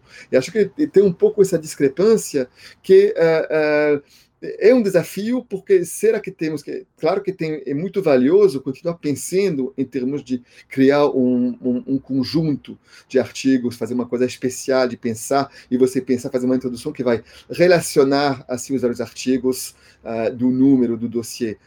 Mas não corresponde necessariamente ao modo como isso está sendo lido. Então, esse trabalho de pensar uma coisa junta, muitas vezes vai ser perdida para os leitores que vão pegar, que vão ter uma leitura uh, virtual individualizadora de uh, artigos. Outra questão também que continuamos pensando os formatos a partir da versão impressa, ou seja, o número máximo de caracteres, o, a questão de ilustrações, a questão de documentos anexos. São, a maior parte das vezes, são uh, uh, limitações, constrangimentos que vêm da, da, impressão, porque você não vai publicar assim, uma, uma revista com mil páginas, com uh, dezenas de fotos. Mas, a rigor, se a coisa é online, você pode multiplicar uh, as ilustrações, você pode enfim, fazer em tese uh, notas de rodapé mais longas, você pode uh, um, mandar links para os dados primor primordiais que você está usando. Mas acho que uma coisa que não estamos ainda usando os recursos do virtual na altura, mas também as limitações, porque é claro que se você você pode expandir possivelmente um, um artigo online uh, de passar para 100 mil caracteres, porque não tem mais o limite da impressão, mas tem o limite da capacidade do leitor uh, de ler de ler o trabalho. Então tem outros limites, mas que não são mais assim uh, materiais, mas que tomam outra forma e que acho que não estamos ainda pensando as revistas a partir do modelo impresso uh, e sem e, e, e, não não que eu não tenho assim um, sugestões uh, práticas, mas eu imagino que isso esteja um desafio muito grande para lidar com esse novo tipo de leitura e como você pode recriar de certo modo no virtual esse tipo de unidade Uh, que você tinha uh, numa revista uh, física. Outra possibilidade é que você, por exemplo, poderia fazer uma revista especial e juntar artigos que já foram publicados em outros números ou foram publicados soltos. Esse tipo de coisa que uh, potencialmente pode ser feita e você repensar a, a, a esse tipo uh, de novas unidades que estão sendo uh, feitas. enfim, era um pouco assim esses uh, coisas que queria dizer para, para uma primeira uh, rodada e abrir a discussão com os outros. Agradeço mais uma vez para o convite para participar dessa importantíssima discussão. Obrigado. Obrigada, Benoit. É, foi ótimo e acho que, de alguma forma, complementa é, bastante é, o que disseram o Luiz e a Raquel. Uh, é, Acho que uh, são, são outras questões, mas ao mesmo tempo são as mesmas questões. Né? Eu imagino que, que os dois também queiram reagir à sua fala, porque é, acho que tem, uh, tem assuntos que, que tocam diretamente as revistas brasileiras também, e, enfim. É, eu acho que tem uma coisa muito curiosa que, na sua fala, e aí vou puxar a partir daí para comentar muito brevemente, passar de novo a palavra a vocês. Uh, que é, é essa, essa parte final do, do formato, né? e que, de alguma maneira, se junta ao que disse a Raquel sobre uh, o não reconhecimento do que é editar uma revista, né? do que é avaliar artigos, uh, porque um número é pensado, aí, claro, eu falo a partir da experiência no Novos Estudos, quando a gente pensa no sumário, além do mais, e aí Luiz vai, vai saber bem do que eu estou falando, de uma revista multidisciplinar, uh, a gente tem que é, de alguma maneira, é, dosar ali que áreas são contempladas, para não fazer uma revista que é, abranja só uma área do conhecimento, enfim, existe um, um momento que é o um momento, é, isso já estou pensando no momento final, né? não o momento de colocar em avaliação os artigos e todo o processo, que às vezes é muito demorado, uh, porque é difícil achar bons avaliadores, e bons avaliadores é, em múltiplos campos, em múltiplas áreas de conhecimento é mais difícil ainda, uh, e a quantidade de recusas uh, que mesmo uma revista estabelecida como a Novos Estudos tem é, é impressionante, né? então a gente tem que, às vezes, insistir, é, mandar para 10 pessoas para ter conseguir dois pareceristas, é, mas existe, então, uh, o não reconhecimento também uh, de um trabalho editorial, que é pensar uh, no número como, como um número, como um livro. E sim, isso é uma imposição dos tempos, inclusive porque há revistas que nem mesmo têm a sua mais a sua versão impressa. Então, são publicadas, por exemplo, no Brasil, porque a gente, muitas revistas é, colocam seus artigos lá e, e e aquilo não necessariamente vai constituir um número, né? É, Para novos estudos, isso é uma questão porque, historicamente, a gente tem isso, tem os dossiês, tem os artigos, às vezes não tem os dossiês, mas, enfim, um conjunto de artigos que é pensado para funcionar em conjunto. Né? É, e isso, de alguma maneira, ele, é, ele anuncia as linhas, uh, a linha da revista, né? um pouco uh, o que, que a gente, não, enfim, não concordância com os artigos, mas como a gente pensa, é, quais os assuntos ali que podem estar em relação. Então, é curioso, é um desafio, e é mesmo, né? Quer dizer, ninguém vai é, comprar a revista e, e lê-la de cabo a rabo. É, é, então, há um, há um esforço aí que é para também pensar para além do livro e para além do número. É, eu confesso que eu ainda tenho dificuldade em pensar nesse formato dos artigos avulsos. Assim. Acho que isso é, é um, um, um desafio. Mas acho que isso tem a ver também com um trabalho editorial, e que, que foi um pouco uma parte da fala da Raquel, né, é, que é desse, desse trabalho, que é um trabalho quase invisível do editor, de garantir que as revistas uh, tenham qualidade nos textos, que tenham bons avaliadores, uh, que os textos reformulados cheguem e, e, estejam bons e tenham contemplado é, o que diziam seus avaliadores. Então, existe um, um esforço uh, e que muitas vezes não é, não aparece, né? E aí, é, enfim, isso foi para comentar um pouquinho uh, o que disse o Benoit, é, mas tem um, um, aspecto na fala da Raquel que, que me tocou particularmente, que é a questão da seletividade. Né? Quer dizer, num, num ambiente como um ambiente uh, de quase nenhum apoio às, às revistas científicas, né? Quais ficam e como ficam. Né? E aí a gente vai para a questão do financiamento. Uh, então, eu é, queria ouvir um pouco mais o Luiz sobre essa ideia do fundo, é, enfim, ouvir um pouco a Raquel também sobre isso, sobre é, essa questão do financiamento das revistas acadêmicas, e se o Benoit depois pudesse é, falar um pouquinho também como isso funciona é, na França e, enfim, na Europa, a partir das informações que ele tiver, eu acho que para a gente seria importante, porque esse é, é talvez o maior desafio nesse momento, que tem a ver com a sobrevivência né, é, da produção acadêmica no Brasil. E como disse o Luiz, é, é a gente só. Uh, é impossível uh, fazer ciência sem divulgar a ciência. Né? Então é isso. Uh, quem, quem quer começar, falar um pouquinho? E... Raquel? É, eu começo falando, até mesmo porque você fez um comentário sobre uma, algo que eu tinha falado sobre a seleção das revistas, né? a seletividade, ou a seleção natural nas quais elas estão passando. Eu acho que não é só uma questão de financiamento, ela é sobretudo de financiamento.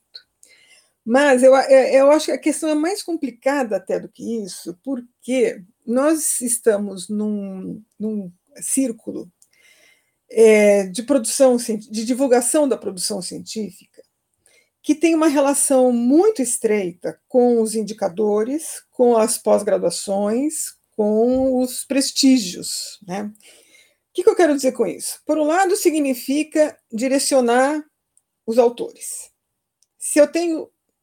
Você mais prática, né? O, o Qualis é um problema, por exemplo. Porque se eu tenho três ou quatro revistas, não sei quantas, mas três, estou aqui só simulando, três ou quatro revistas A1, ou meia dúzia de A1 e A2, os nossos pós-graduandos, ou os nossos pós-doutores, ou os nossos pesquisadores vão mirar naquelas revistas. Essas revistas ficam absolutamente infladas de demanda. Se você tem qualidade, você não dá conta do tempo. Ora, é, nós temos casos de artigos em que nós já ficamos mais de um ano em busca de um avaliador. E eu não posso passar aquilo para qualquer avaliador. Né? Mesmo que a opinião pública seja uma revista menos multidisciplinar que, as, que a Dados ou que a Novos Estudos, ela também é interdisciplinar. As nossas disciplinas são. Né? A ciência política é, é, conversa com várias coisas, né? com várias outras áreas. Então, eu não posso passar aquele artigo para qualquer um que se disponha, porque senão não faz sentido fazer uma avaliação. Então, as revistas ficam infladas de demanda, você não dá conta de divulgar a ciência no tempo que ela precisa, ao mesmo tempo, você vai eliminando as revistas que talvez pudessem dar conta disso, porque eu quero publicar naquela 1 e naquela 2. Além da gente direcionar o autor e direcionar a produção, eu direciono na pós-graduação as minhas pesquisas para aqueles temas. As pós-graduações, ao longo do tempo, eu não tenho dados objetivos para dizer isso. Eu tenho a sensação, a sensibilidade de quem está numa, numa, num, num trabalho editorial há muito tempo. As pós-graduações vão mudando os temas das pesquisas dos seus alunos para que ele consiga publicar na revista 1 a 2. Os alunos fazem isso meio que naturalmente, os pós-graduandos, os pós-doutores. Isso vai, isso é um movimento muito silencioso, muito pouco visível, né? Ele é mais invisível, mas isso ocorre. Então, é, é esse círculo de funcionamento, a gente talvez devesse uh, discutir mais. Eu acho que é, é, essa é uma discussão que a gente já veio tocando já faz um tempo no mundo das revistas, mas nós nunca levamos isso muito a sério. Porque isso significa bater de frente com a, a, política de formação ou de formulação de indicadores, significa brigar lá na CAPES sobre o que, que é isso. Hoje, brigar na CAPES é algo absolutamente transponível. Você tem que, na verdade, brigar com ou, ou discutir com um círculo de, de, relações institucionais que dizem respeito à vida das revistas. Então, você vai levando aquelas revistas que eram B, B1, B2 e que tinham potencial específico, elas vão murchando. Isso é parte da seleção natural, não é só a falta de recursos. No que se refere à questão dos recursos, o João, o, o Luiz falou, é, eu falei João porque outro dia conversei com o João Ferri sobre isso também, mas o Luiz Augusto, que é colega dele lá do ESP, o Luiz Augusto falava sobre o fundo, é, que possivelmente tivesse um outro tipo de recursos que não só os públicos. Eu não tenho clareza ainda sobre isso, Luiz. Eu acho que talvez valesse explicar mais, porque eu uh, ainda bato o pé na seguinte questão: o financiamento de ciência é coisa pública. Claro, isso não estou querendo dizer que as empresas não podem financiar, que isso não é legítimo, nada disso. Não tem nenhuma discussão é, fanática aqui ou fundamentalista sobre a questão do mercado. Mas se eu preciso divulgar, não é produzir a ciência, eu estou divulgando a ciência. O interesse disso é público. Há uma diferença entre produzir e divulgar. A gente está divulgando. O interesse disso é público, ele não é privado. Então, o fundo vai, vai formar-se de que maneira? Né? Acho que essa é uma discussão importante, muito séria. Acho que o Luiz talvez tenha muito mais é, é, dados para falar sobre isso, eu não tenho. Mas, de toda maneira, eu, eu, parto desse princípio, né, de que a produção da ciência, ela sim pode conversar com o mundo privado, tal, não tem nada a ver, essa questão não existe, mas a sua divulgação é um interesse público. Então, o dinheiro, o recurso é público. Nós estamos numa pior fase que a gente já passou, mas é, com relação ao financiamento, ele é zero para ciências humanas, em geral. Né? Se ele não é zero, ele é um. Né? E não pode ser assim é, o, o CNPq abriu edital, até me espantei com isso, né? Que, que vence lá no, no, próximo mês. Essa abertura do edital, eu falei, bom, eu preciso saber o que, que significa isso em recursos, porque, de repente, cada um de nós vai receber dois mil reais. das revistas? É isso? Só para não ficar, não passar a notícia de que nós não temos mais financiamento? Então, é, tudo isso a gente tem que avaliar, tem que esperar, mas, de novo, eu acho que a questão do financiamento é uma das mais sérias, porque as revistas boas, mesmo, as boas e as que teriam potencial para ser muito boas, estão fechando por conta de recursos, né? é, ou estão fechando por conta desse mercado da concorrência, que é o da, que vem dos qualificadores, que vem do Cielo, que vem do Qualis. Isso é um círculo vicioso, ele deveria ser mais virtuoso, né? É, mas deixo aqui a discussão para os meus colegas, não sei se eu vai ter ressonância, eu queria escutar tanto o Benoit quanto o Luiz sobre isso. E você, né, Rita, também. Luiz? Bom, gente, essa é a discussão mais urgente, mais delicada, mais complicada. Né? Eu acho que, é, como a Raquel estava falando, o, o, o, Brasil, acho que de um modo bastante bem sucedido, formou um ecossistema científico, um ecossistema dentro dele editorial bastante, bastante interessante, assim, né? com suas especificidades e com bastante força. Né? De fato, o, Benoit mencionou na, na fala dele, en passant, assim, mas de fato houve um momento no Brasil em que os financiamentos editoriais, de certo modo, incentivaram a proliferação de revistas. Né? Agora, isso ficou num passado já um pouco distante. É, hoje em dia, muitas pessoas entram em contato comigo, devem entrar em contato com Rita e com Raquel também. Então, sabe, o que, que eu preciso para abrir uma nova revista hoje? Eu sempre digo assim, olha, você precisa talvez mudar de ideia, porque abrir uma nova revista hoje é você entender que você vai passar no mínimo cinco anos sem indexadores, sem nenhuma recompensa, sem nenhum interesse na sua revista e com muito pouco financiamento, a não ser que você tenha uma, um órgão que, que financiar durante anos a fio uma revista completamente nova, né?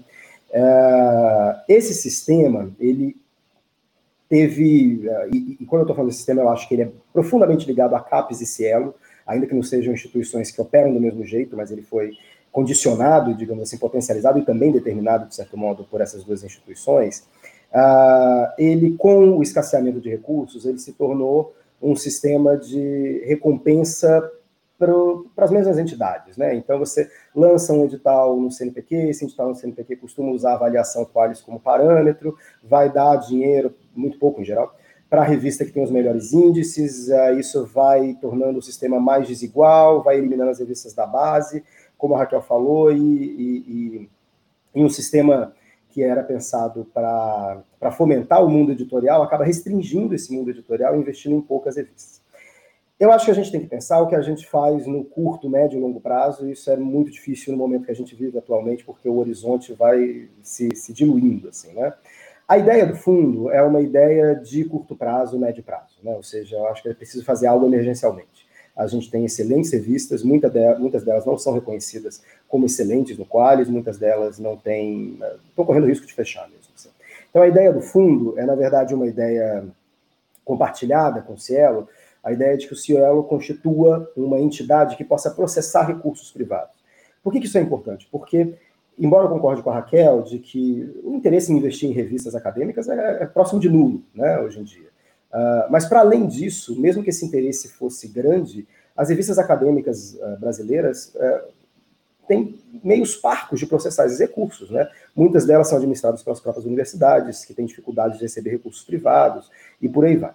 Então, o Cielo tem trabalhado, tem proposto, digamos assim, duas, duas alternativas a isso. Um é a criação de um instituto de captação, que seria o ICIELO, né, que poderia captar recursos uh, privados, ou permitiria a, a, a, integralização de recursos privados, e outra a criação de uma espécie de marketplace, que seria um espaço onde as revistas poderiam contratar serviços que elas precisam, revisores, tradutores, etc., e processar as taxas, os APCs, né, as taxas de, de submissão.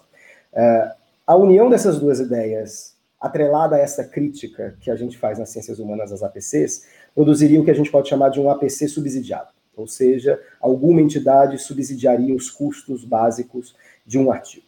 É, agora, nem nos nossos melhores sonhos esse recurso permitirá financiar uma revista, é, nem, nem com os maiores investimentos. O Cielo fez um cálculo, a própria, a própria Raquel estava lá ainda quando ele circulou esse documento, uh, estima-se um custo geral das revistas de 9 milhões de reais por ano. Assim, é, é algo substantivo. Assim, Uh, ou seja, repito, nem nos nossos melhores sonhos nós conseguiremos 9 milhões de reais todos os anos para financiar essa estrutura. Mas a ideia é de que a gente possa ter um financiamento, pelo menos emergencial, enquanto a gente tenta recuperar de algum modo financiamentos públicos.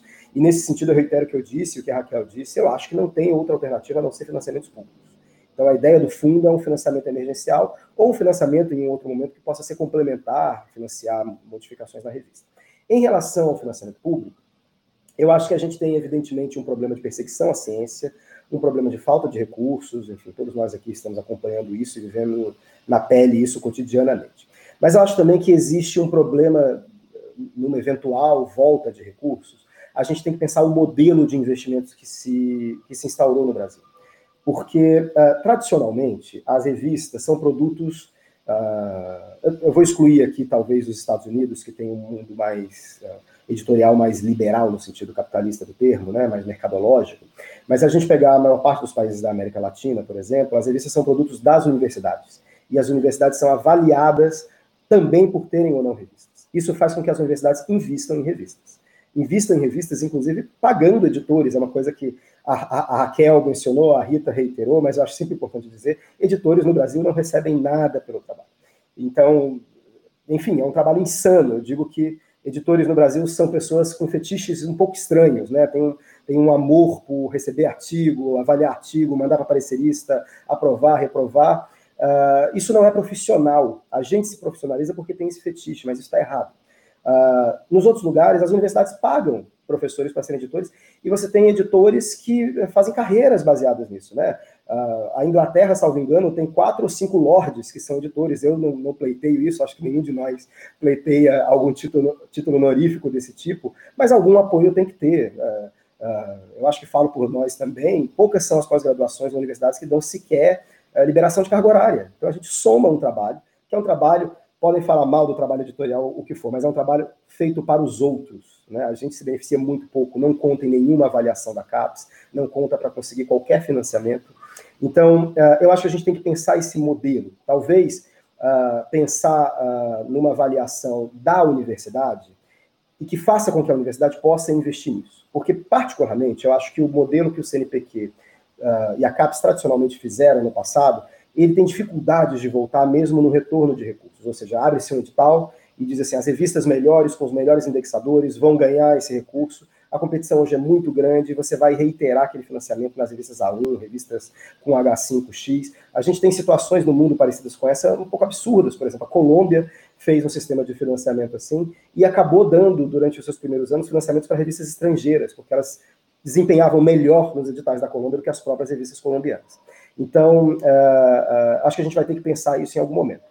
Mas, como eu acho que o momento é emergencial, é um momento de crise absurda, com fechamentos cotidianos de revista, eu acho que uh, esse fundo deve ser pensado com, com, como uma alternativa de curto e, e, médio prazo, mas nenhuma expectativa de que ele possa solucionar o problema. Essa solução tem que vir a partir de muita discussão, muito debate, e tem que ser pública, sem dúvida nenhuma. Benoit, Sim, uh, bom, muito obrigado por, por, pelos uh, comentários. Acho que é uh, muito instigante tudo que vocês estão, dizendo. queria, de fato, colocar, se tomar o caso da francês, assim, para, da, da peraí, tem que fazer, assim, não, essa aqui, essa revista. Vocês veem que a, a revista que é publicada pela editora Belin, com apoio do CNRS, que é o Centro Nacional de Pesquisa Científica da França, uh, que dá um pouco a ideia do, do, do modelo. Uh, o, então, no, no, caso, se trata de uma editora uh, particular, uh, que é sobretudo uh, presente no mercado escolar.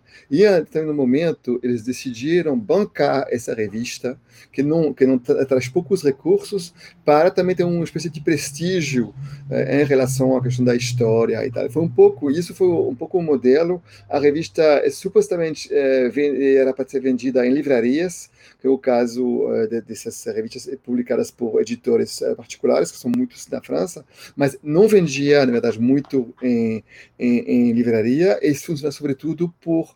Um, uh, por, por, subscrição dos, de bibliotecas uh, ou de uh, individuais. Então, é uma coisa que, e, e, de fato, outro fonte de recurso é o sistema chamado de Kern, que, um, que os artigos são uh, acessos através de um pagamento de, de bibliotecas ou de sistemas uh, tipo KPS, NPQ, que pagam para ter acesso aos, aos artigos mais recentes uh, eletronicamente os artigos mais antigos, com uma espécie de uh, moving wall, uh, de muro assim, movente, com cinco anos mais ou menos, se, são todos públicos, com uma espécie de, de, de, um modelo como você podia ao mesmo tempo ter, torna as coisas públicas, ao mesmo tempo que as editoras, com razão, argumentam que tem um custo muito grande das, das, do trabalho editorial. No caso, o CNRS paga uma pessoa, uma secretária de redação que faz o trabalho de editoração mesmo, o trabalho que é, muitas vezes são para as revistas, elas apenas podem sobreviver com o apoio do CNRS uh, uh, público pagando esse trabalho de, editoração, não editorial no sentido que esse é, é, é gratuito. Então, de fato, uh, um dos problemas colocados pela, pelo modelo de ciência aberta, de caráter do ser gratuito, que as editoras e as revistas arguem que se você não paga, esse custo, tanto se editorial quanto de editoração, não estaria encontrado e você baixa, tem um, resultado de baixar muito, possivelmente, a qualidade editorial dos trabalhos, se não está sendo feito esse trabalho tanto uh, de, uh, de, de, crítica editorial quanto de revisão uh, e de editoração dos, do, dos trabalhos. Então, de fato, o modelo na França é um pouco um modelo misto com um, essa questão assim, de, de, de algumas editoras particulares, mas com apoio maciço público uh, senão não seria uh, possível.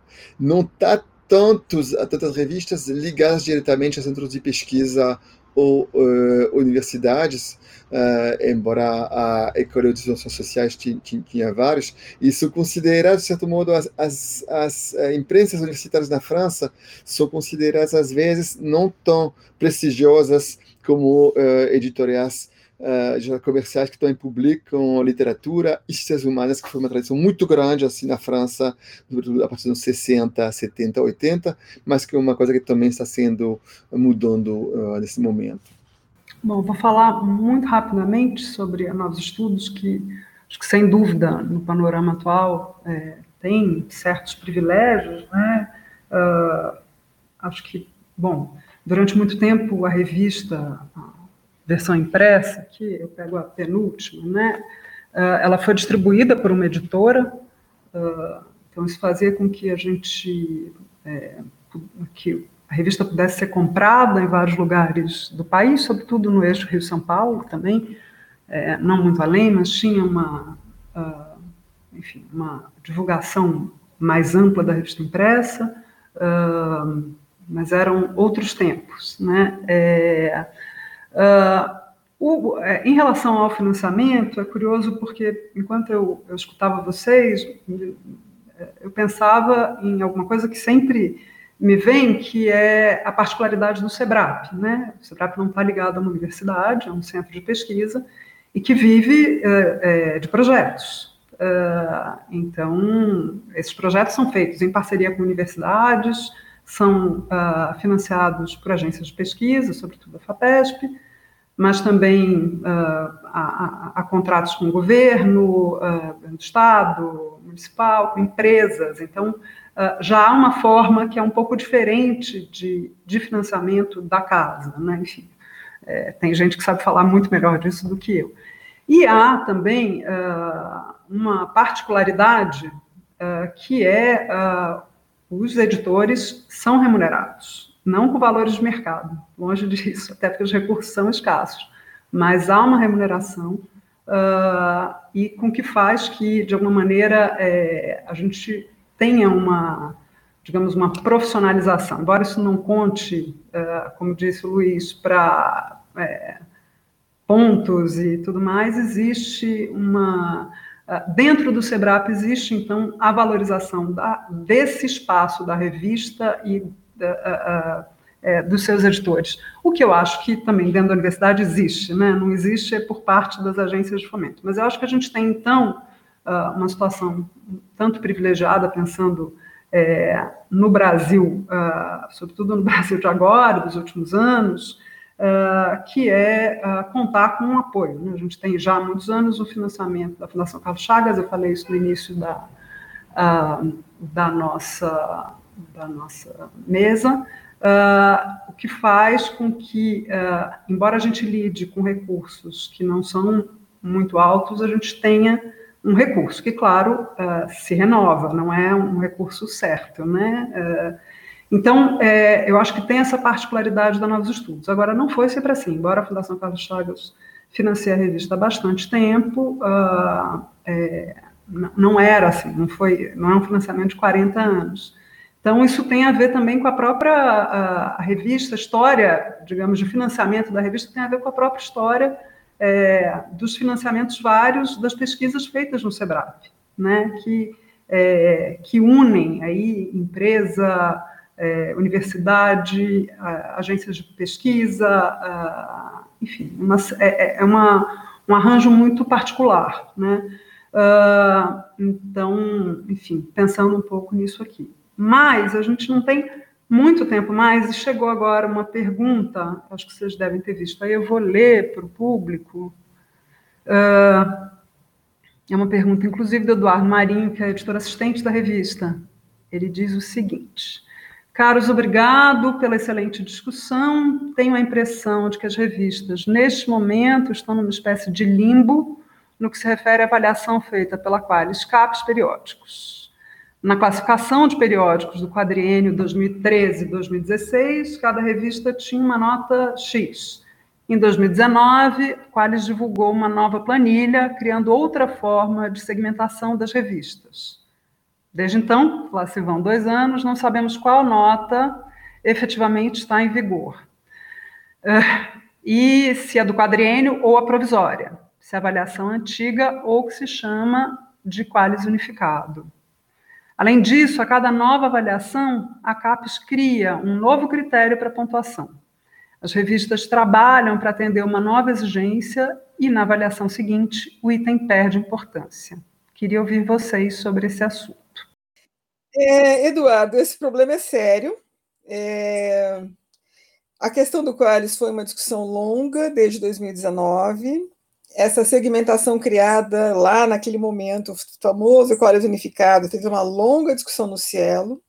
Neste momento, eu estava, então, no Cielo, junto com a Laiara, e nós acompanhamos, e nós, inclusive, tivemos muitas críticas como Cielo, à própria forma como essa discussão foi feita lá.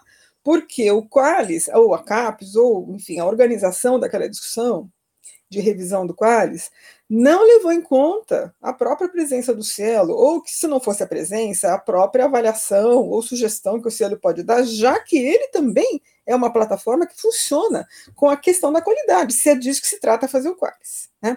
Não foi só isso, né? foram várias as sugestões que emergiram ali, e eu, o Cielo, naquele momento, até fez uma proposta que afetava, sobretudo, as ciências humanas, mas as outras áreas também. Acho que isso afetava todas as áreas do Cielo, não só as humanas. Né? Aquela a, a, proposta do quadro unificado que foi é, divulgada naquele momento.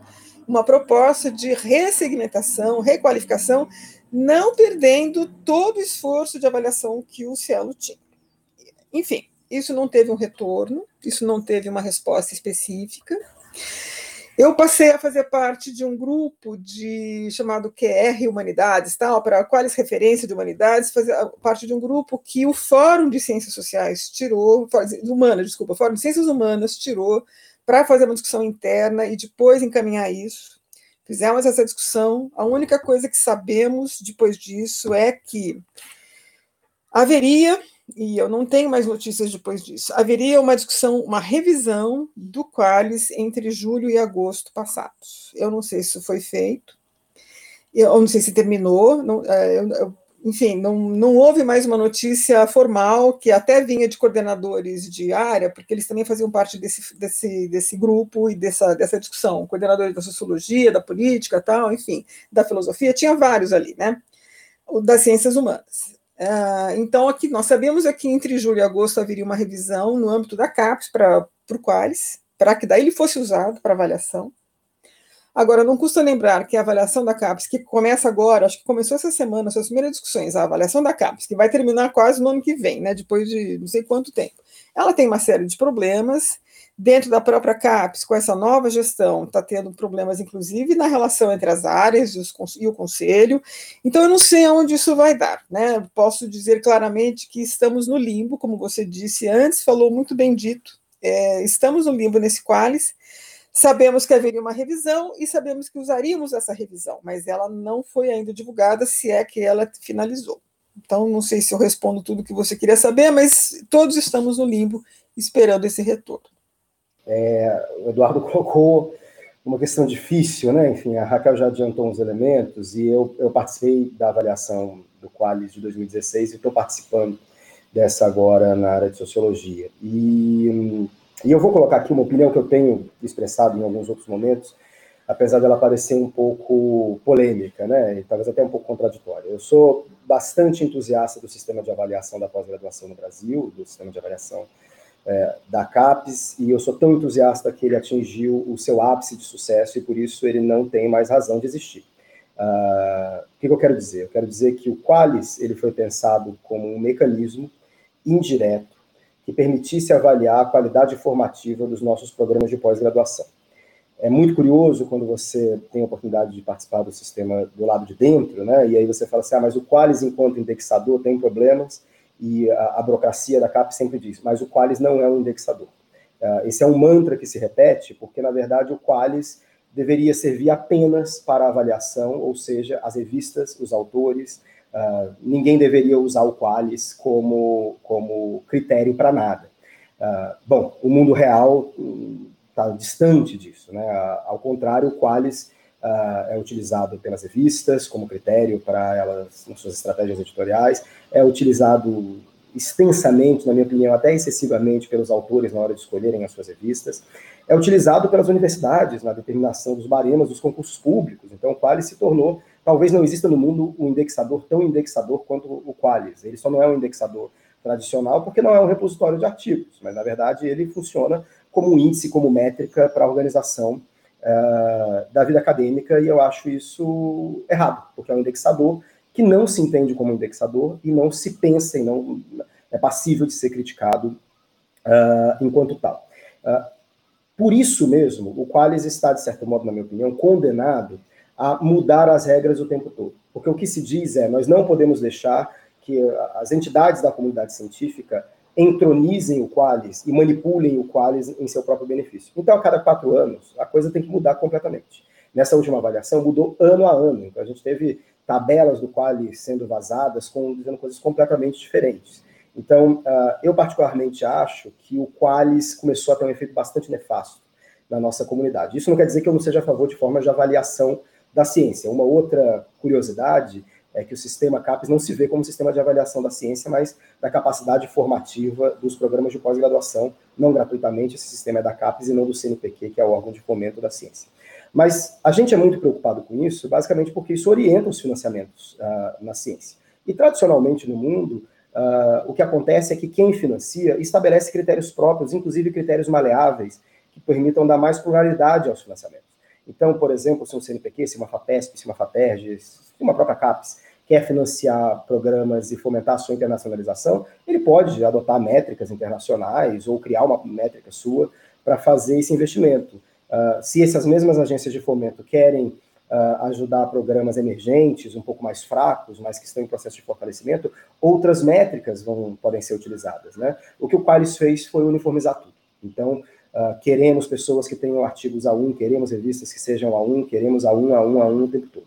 Então, uh, isso tudo para dizer que, apesar de entusiasta desse modelo, eu acho que ele uh, vive um paradoxo incontornável e a gente vive as consequências, como pesquisadores e como editores, consequências bastante problemáticas desse modelo. Então, eu não respondi direto à pergunta uh, do Eduardo, estamos de fato num limbo, mas esse limbo tem uma razão, eu acho, mais estrutural, que a gente tem que discutir também em algum momento daqui para frente. Eu queria fazer uma, uma última uh, rodada, é, enfim, para ouvi-los, uh, porque a gente falou bastante do financiamento e acabou falando pouco da ciência aberta, né? embora a fala inicial de vocês todos uh, sobretudo, claro, né, é, Raquel e Luiz, tenha tocado nisso, né? E esse é um desafio, né? Isso ocupa muitas horas das nossas reuniões do Conselho Editorial. É, há, sim, da, da parte das ciências humanas, uma reação maior à, à ciência aberta, né? Entendi que Luiz e Raquel têm opiniões, uh, nesse caso, não tão coincidentes assim, em relação a, a alguns pontos, mas eu queria tocar num ponto em especial que eu acho que no Brasil termina por uh, colocar em xeque a, a, própria ideia da ciência aberta, que é a democratização, é, que tem a ver com a língua. E aí também, de alguma maneira, é, o Benoit falou disso e pode falar mais um pouco, né? Uh, porque eu falei isso na minha fala inicial, eu disse isso na minha fala inicial, uh, as revistas é, se, se internacionalizam isso significa uh, aqui, pelo menos no caso de humanas, uma porcentagem que é alta, uh, tem que ser uh, feita em, inglês, né, preferencialmente. o que é interessante, porque os textos circulam para fora do Brasil. por outro lado, o inglês dos estudantes de graduação das universidades, mesmo das universidades públicas brasileiras, é, nem sempre permite que aqueles textos, uh, que os artigos circulem. Então, é, é uma espécie de um, uh, é um nó que eu não sei muito bem como resolver, a não ser fazendo a publicação em duas línguas, que requer mais tempo, mais recurso, uh, enfim, eu acho um problema de difícil resolução e acho que é, é, uma, é uma questão mesmo bastante delicada é, que está, enfim, que aparece junto com a ciência aberta que, claro, tem, outras, uh, tem outros pontos que a gente também teria que, que, discutir, mas como a gente não tem muito mais tempo, eu pediria para que vocês falassem sobre isso, sobre uh, essa experiência uh, de ter que publicar numa língua que não português e como isso, de alguma maneira, é, diminui o alcance interno, né, digamos, o alcance, aumenta o alcance externo do que a gente produz aqui, das nossas revistas, da produção acadêmica brasileira, evidente, por outro lado, uh, diminui sensivelmente, imagino que na França é, não seja assim, mas no Brasil uh, diminui. Né? Recentemente, uma reunião do conselho, um membro do conselho falou: meus alunos sempre leram novos estudos, mas há vários artigos agora que são publicados em inglês. Nem todos conseguem acompanhar aquela discussão, aquele grau de discussão, num artigo escrito em inglês. Então, queria ouvi-los a respeito disso. E, enfim, e aí também que vocês fizessem as falas finais para a gente, é, infelizmente, terminar, porque está sendo um prazer ouvi-los. Uh, Benoit, você quer começar, já que, enfim, o artigo ante... o, o tema anterior era brasileiro demais, não, acho que é, é, uma questão muito importante também se colocar na França, é, é, porque, na verdade, tem, tem os tipos de países pequenos na Europa, como a Holanda, a Dinamarca e tal, logo escolheram para publicar a maioria dos uh, acadêmicos em inglês. E os estudantes lá leem quase todos o inglês, as coisas não, não, tem, não tem pergunta, porque não tem um mercado ou não tem um público editorial na própria língua suficiente.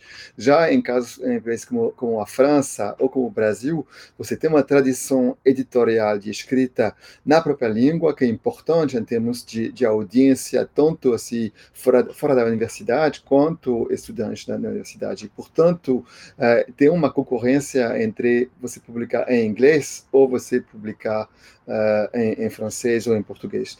Na França, por enquanto, a maioria das revistas de ciências humanas continuam publicando os artigos em francês, algumas vezes alguns colocando artigos em inglês e outras como outra outra coisa que o CNRS tem uh, subsidiado uh, revistas para tornar certas, uh, certos artigos também numa versão inglesa. Ou às vezes pedindo para os autores pagar para isso que é uma coisa meio complicada. Mas acho que de fato é, é uma coisa bastante complicada. Eu acho que certamente a ideia que temos que, que passar completamente para o inglês não, é uma coisa que acaba um, tirando leitores. Outra coisa que sempre insisto na Europa, eu acontece que eu, estive para avaliar programas de uh, topologia em Portugal e um dos itens em Portugal também é a questão da internacionalização. E eles consideram que uh, para ser internacional você tem que colocar artigos em inglês uh, nas bibliografias. Então colocavam para demonstrar a internacionalização muitos livros em inglês. Eu tive que verificar com estudantes portugueses da graduação que eles não leiam, na verdade, os textos em inglês. Então falei, vocês têm uma série de, de trabalhos em português, por exemplo, no Brasil, por exemplo, que, que são internacionais, que são outra coisa que vocês poderiam usar. Então, acho que tentando um pouco uma, uma espécie de, de uh, uh, focalização das financiadoras sobre a, a igualização entre internacionalização e o inglês, que é uma das vias, mas não a via única. E acho que um dos deveres das revistas é de encontrar meios de uh, ter uma internalização plural, também em termos de língua. De uh, outro, uh, outra revista da qual eu participo no Conselho Editorial, é etnográfica, publicada pelo, pelo, pelo Instituto de Nova de Lisboa, e que publica em quatro línguas, francês, espanhol, português, uh, e, e, inglês. Acho que é importante essa tanto assim uh, ter uma visão da internação como plural, como também de manter uma publicação de artigos bons de qualidade na língua nacional para o benefício do estudante, porque você não pode, na verdade, pode ser um ideal, mas na verdade não é realista esperar que os estudantes, estudantes na, na gravação leiam textos em, em, em inglês. Bom, uh, e aproveito para agradecer uh, mais uma vez assim, pelo, pelo convite uh, para essa mesa com temas absolutamente fundamentais para o futuro das conversas acadêmicas e, do, e da, da nossa pesquisa científica. Obrigado. Obrigada, Benoit. É, Luiz, e aí a gente depois fecha com a Raquel. Bom, duas questões que dariam uma live cada uma delas, né? Eu acho assim, em relação à ciência aberta, que foi o primeiro ponto que você tocou, a gente falou nas nossas, nas nossas falas, mas não retornou, é, eu queria só reiterar o meu, o meu ponto. Eu acho que a ciência aberta é uma oportunidade de experimentação. A gente tem que ver o que vai acontecer, entender o que vai acontecer, ainda estamos engateando nisso, e por isso eu acho que a gente não pode, nesse momento, não tem nem condições de fazer isso práticas, né? Substituir um sistema pelo outro, né? E eu queria voltar num ponto que a Raquel falou sobre isso. Eu acho que se o mundo da editoração científica no Brasil avançou muito e se modificou muito, se atualizou muito, eu acho que é um problema o fato de que os nossos congressos não acompanharam esse movimento. Então, eu acho que, uh, eu particularmente defendo que os nossos congressos uh, utilizem servidores de pré-print, ou seja, que o congresso deixe de ser só esse espaço onde você vai fisicamente lá, quer dizer, agora nem isso, né, mas uh, um momento onde você vai falar do seu paper, as pessoas comentam quase sempre de orelha e etc. Né? O Congresso pode ser também um espaço onde você deposita o seu texto no servidor, ele fica completamente disponível e as pessoas que comentam uh, no momento de encontro uh, ao vivo ou por live Uh, podem também registrar comentários lá e depois as revistas podem utilizar esses servidores ou essas bases dos congressos para pensar artigos interessantes que elas têm vontade de, de, uh, de publicar. Agora, sobre idioma e internacionalização, esse é o debate que eu acho talvez de mais difícil equalização, e eu acho que o problema está para além desse elemento só dos alunos de graduação.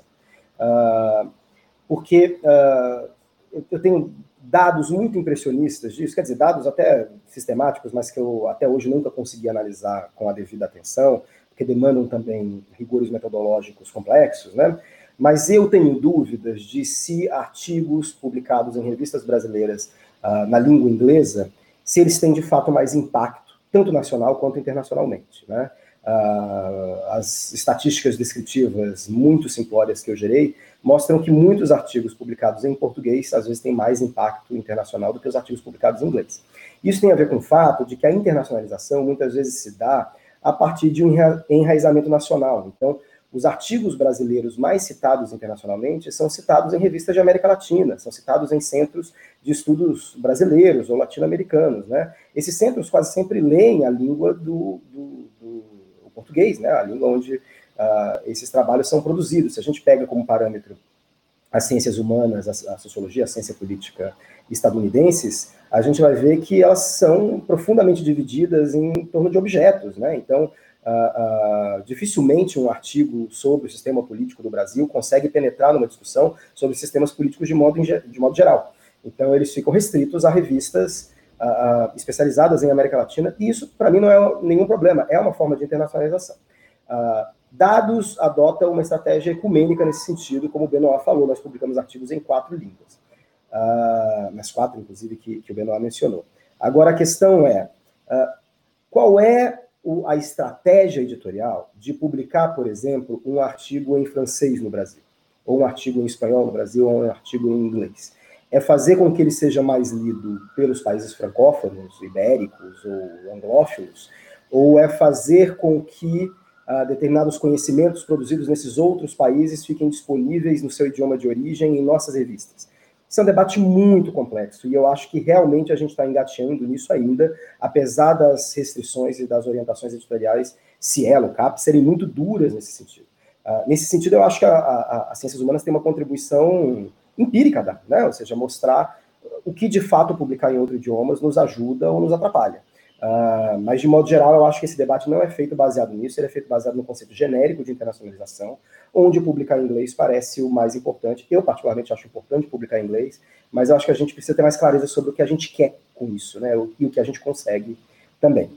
Dito isso, também queria registrar meus agradecimentos de novo, foi um prazer participar aqui, e, enfim, longa vida, novos estudos. Ótimo, Luiz, é isso, né? Qual, o que, que a gente, uh, o que, que a gente quer né? Que internacionalização é essa? Né? As ciências humanas precisam discutir. Né? O que, que, a gente entende por internacionalização? Cada revista precisa fazer essa discussão, eu acho, e também conjuntamente é, como área. Eu agradeço também a você e passo a palavra a Raquel, então. Tá, obrigada, Rita. É, para essa discussão que você é, deu início, né? Eu acho que são dois nós diferentes. Né? O nó da ciência aberta eu vejo como um nó que é muito objetivo. Por quê? Significa Abrir os dados significa abrir informação, significa, claro que significam vários uh, sub-itens nessa abertura do funcionamento da revista.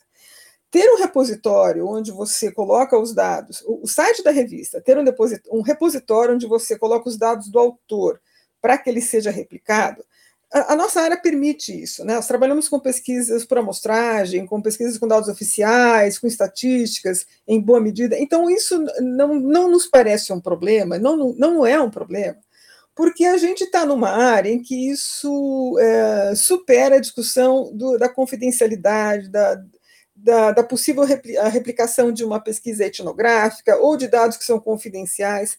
Agora, veja, é, abrir os dados não significa ir ao lado do que as comissões de ética têm definido, do que as resoluções do, do, do Conselho Nacional de Ética têm definido.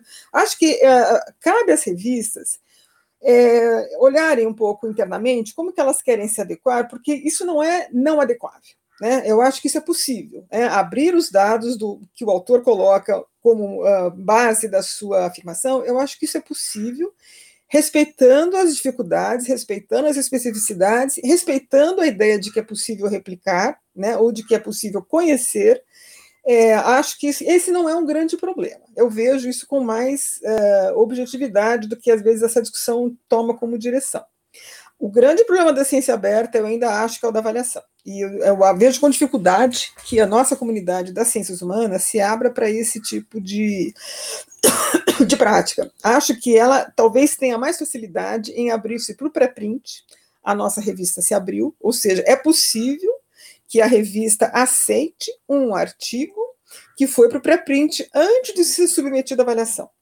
Esse não é um problema de ciência aberta, esse é um problema de originalidade ou de, é, ino, ah, de, de, de, artigo uh, inovador. Né? É um problema de que esse artigo já foi publicado ou não, já é conhecido ou não. Esse é o problema. Não é o problema de você estar abrindo, se o autor quer, ele abre que foi ele que fez aquilo, colocando no, no, no pré-print. Então, essas também são decisões que dependem do comportamento da comunidade. Como o Luiz falou, tem que esperar ver o que vai acontecer. É possível que a comunidade se abra. Eu, até um tempo atrás, fui moderadora dos pré-prints da área de humanas, e eu digo que na área das ciências sociais isso apareceu muito pouco. Tivemos muito poucos pré-prints ah, ali, com acho que quase dois anos de funcionamento, porque a comunidade não, não se comporta assim ainda. Então, acho que o Luiz, nesse aspecto, tem razão, tem que esperar. Mas acho que é possível que isso se adeque ao funcionamento das revistas. A exceção, eu ainda acho, de maior dificuldade é a questão das avaliações, da avaliação cega por pares ser transformada, né? Porque eu acho que a gente tem uma coisa muito consolidada nas nossas, nas nossas áreas de como que isso é, ajuda a qualidade do, da, da, da, de um artigo, de uma produção, como que se evita as diferenças, como que se evita as rusgas e pinimbas que às vezes existem dentro da comunidade é, acadêmica. Então, esse eu acho que é um, é um problema de outra natureza. O outro nó que a gente falava aqui é o da língua, é o do idioma. Né? E eu vejo que isso diz respeito claramente ao que a revista quer. O Luiz acabou de falar isso. A revista tem uma missão. A missão da revista é falar para a América Latina, é falar para o mundo europeu, é falar para o mundo anglo-saxão, é falar para o Brasil. As ciências humanas, as ciências sociais em geral, elas estão falando em termos nacionais ou regionais, muito mais do que qualquer outra coisa. Quando o Luiz fala, é difícil que tenha um artigo de inglês que tenha mais impacto do que o português, só porque ele está em inglês, concordo plenamente. Alguém disse que a língua da ciência é o inglês, não sei, tá? é, coloco em xeque. Mas acho que é, a questão que a Rita colocou antes sobre o acesso é importantíssimo.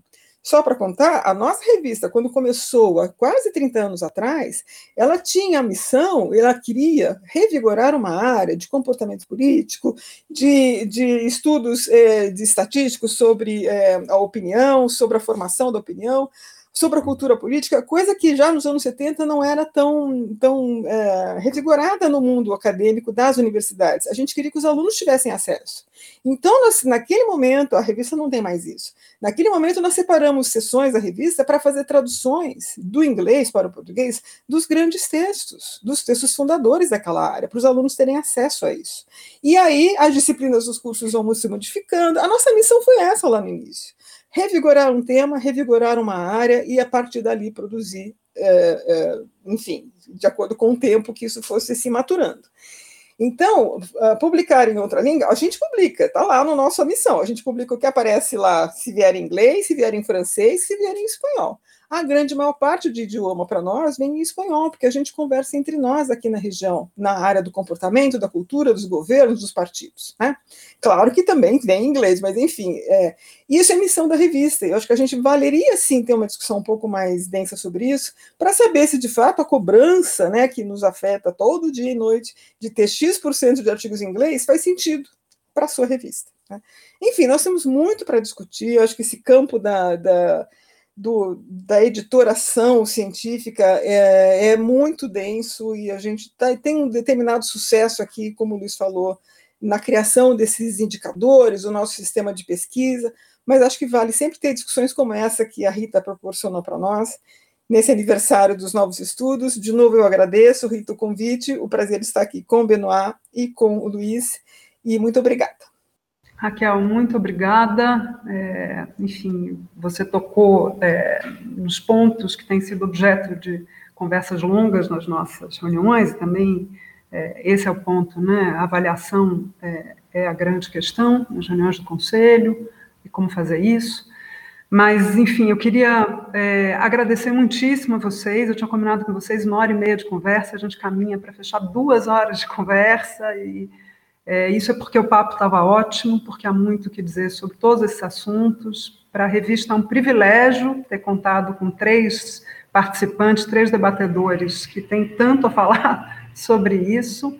É, fico feliz de que isso fique gravado e que possa ser ouvido, ah, enfim, por quem chegar. É, muito, muito obrigada e uma boa tarde. Benoit, quase boa noite, né? Boa tarde para vocês e até breve, espero.